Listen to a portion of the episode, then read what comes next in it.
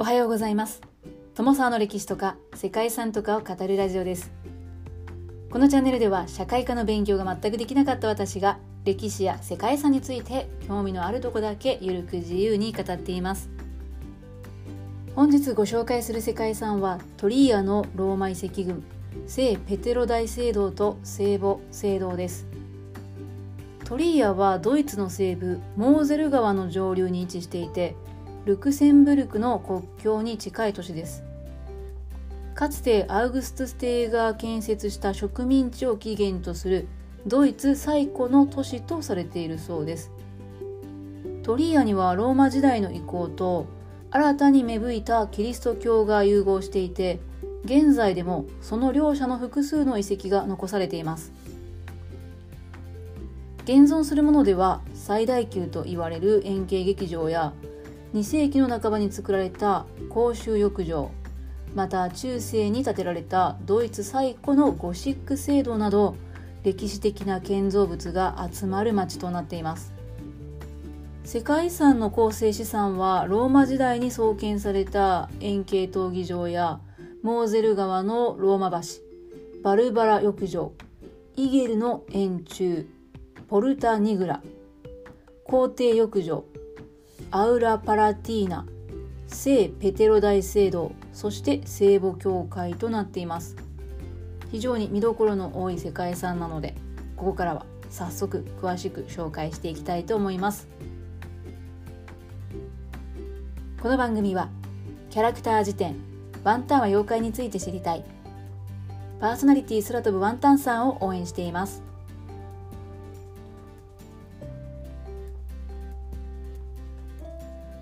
ドイツ西部を流れるモーゼル川の中流にローマ植民地として建設されたトリアは第二のローマと呼ばれるほど急速に発展しました。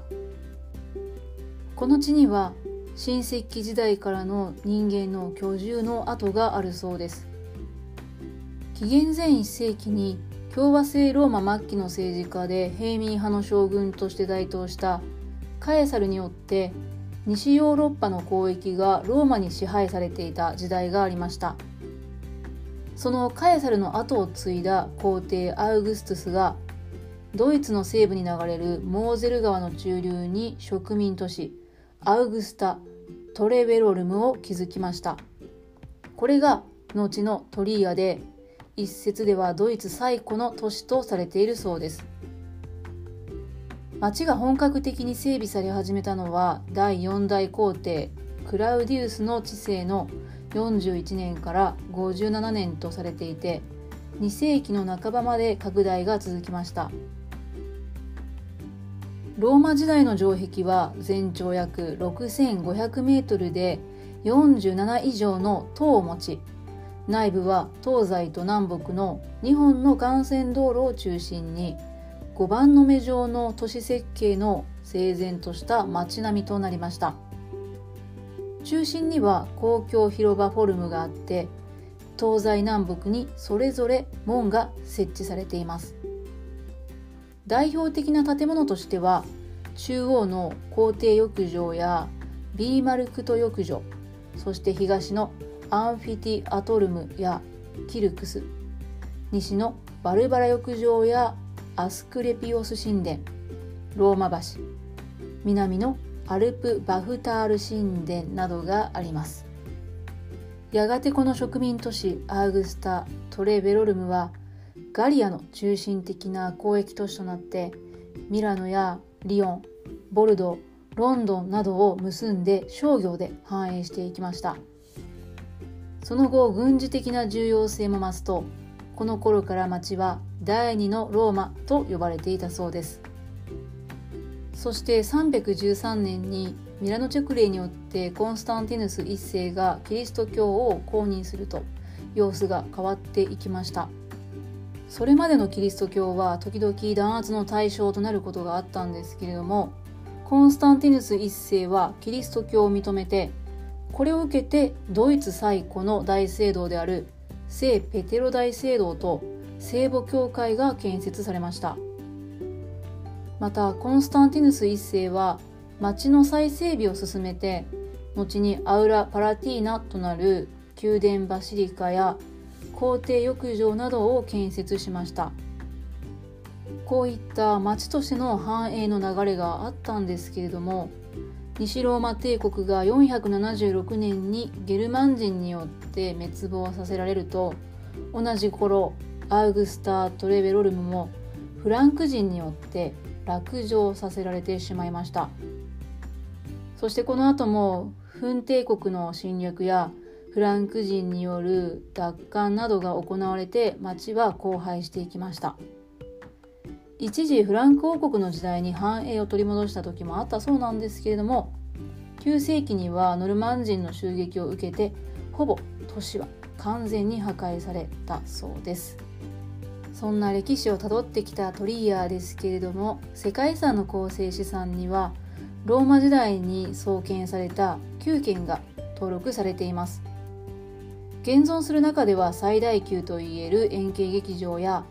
2世紀半ばに作られた公衆浴場や石橋など歴史的な古代遺跡が残されていて中世の遺跡としては半円アーチの窓が特徴の聖ペテロ大聖堂そしてステンドグラスが目を引く聖母マリア教会が残されています。特に最後にお話ししたこの2つの建物は礼拝堂を通してつながっているという非常に珍しい複合建築となっているそうです。世界遺産の都市トリエの中でも最大の見どころとなっているのはケルン大聖堂やマインツ大聖堂と並んでドイツ三大聖堂の一つに数えられているトリア大聖堂です。トリア大聖堂は別名聖ペテロ大聖堂と呼ばれていて歴史は古く創建は4世紀頃でドイツ最古の聖堂とされています。時代を追うごとに増設を繰り返してきたので現在ではいろいろな建築様式が混じり合った様子を見ることができるというのも大きな特徴です。高さ112.5メートル幅41メートルもの巨大な聖堂の内部はそれぞれ違った装飾が施されている支柱や大きな丸天井などが見どころとなっています。ゴシック様式の重厚なボールト天井を持つロマネスク様式の3つの新郎はとても美しくて礼拝堂にはイエスがまとった布とされる聖遺物が収められているそうです。そして初期ロマネスク様式の大聖堂と並んで立つのが13世紀半ばに建てられたゴシック様式の聖母マリア教会です。こういった形で建てられるのはとても珍しいことなんだそうですね。聖ペテロ大聖堂と回廊で接続している聖母マリア教会は1235年から1260年にかけて建設されました。ゴシック建築にしては珍しい中州式の建築となっていて教区聖堂として使われていたそうです。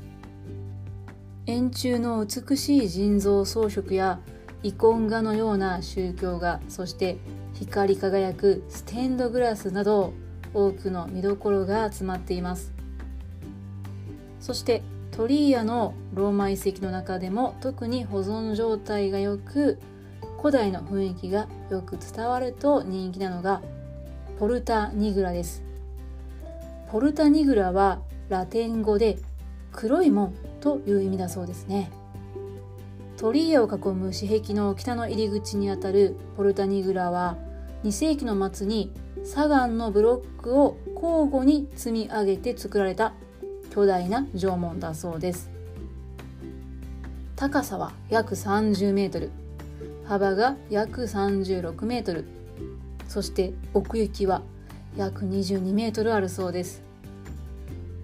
かつては要塞を兼ねていた指紋で保存状態が良く古代の要素が色濃く残って観光客に人気のフォトスポットとなっているそうです。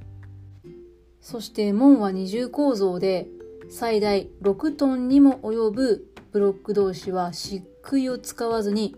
鉄の春日井で固定されているそうです。当時の優れた城壁建造技術が見られるこのポルタニグラは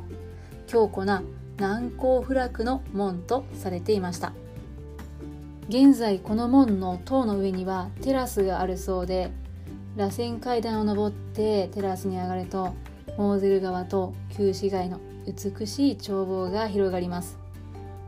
ということでここまでご紹介してきましたが今回の収録では紹介しきれないんですけれども他にも現存する古代ローマ時代の円形劇場の中でも10紙に入るというそんな規模を持つ円形劇場であったりコンスタンティヌス帝の時代に建てられた宮殿だったり非常に多くの見どころがあるそれが本日の世界遺産です。ローマ帝国の遺跡の宝庫と言われるトリーアは現在も古代ローマが息づく町として人気の観光地となっています。トリーアの町自体は小さいそうですが世界遺産自体はローマ帝国の広大さを肌で感じることができるものとなっています。非常に興味深いですね。行ってみたいなと思いました。はい。本日はここまで。ローマとキリスト教徒が融合した時代に繁栄したドイツの都市世界遺産トリーアのローマ遺跡群聖ペテロ大聖堂と聖母聖堂をご紹介しました。最後までご清聴いただきましてありがとうございます。では皆様本日も素敵な一日をお過ごしくださいね。友沢でした。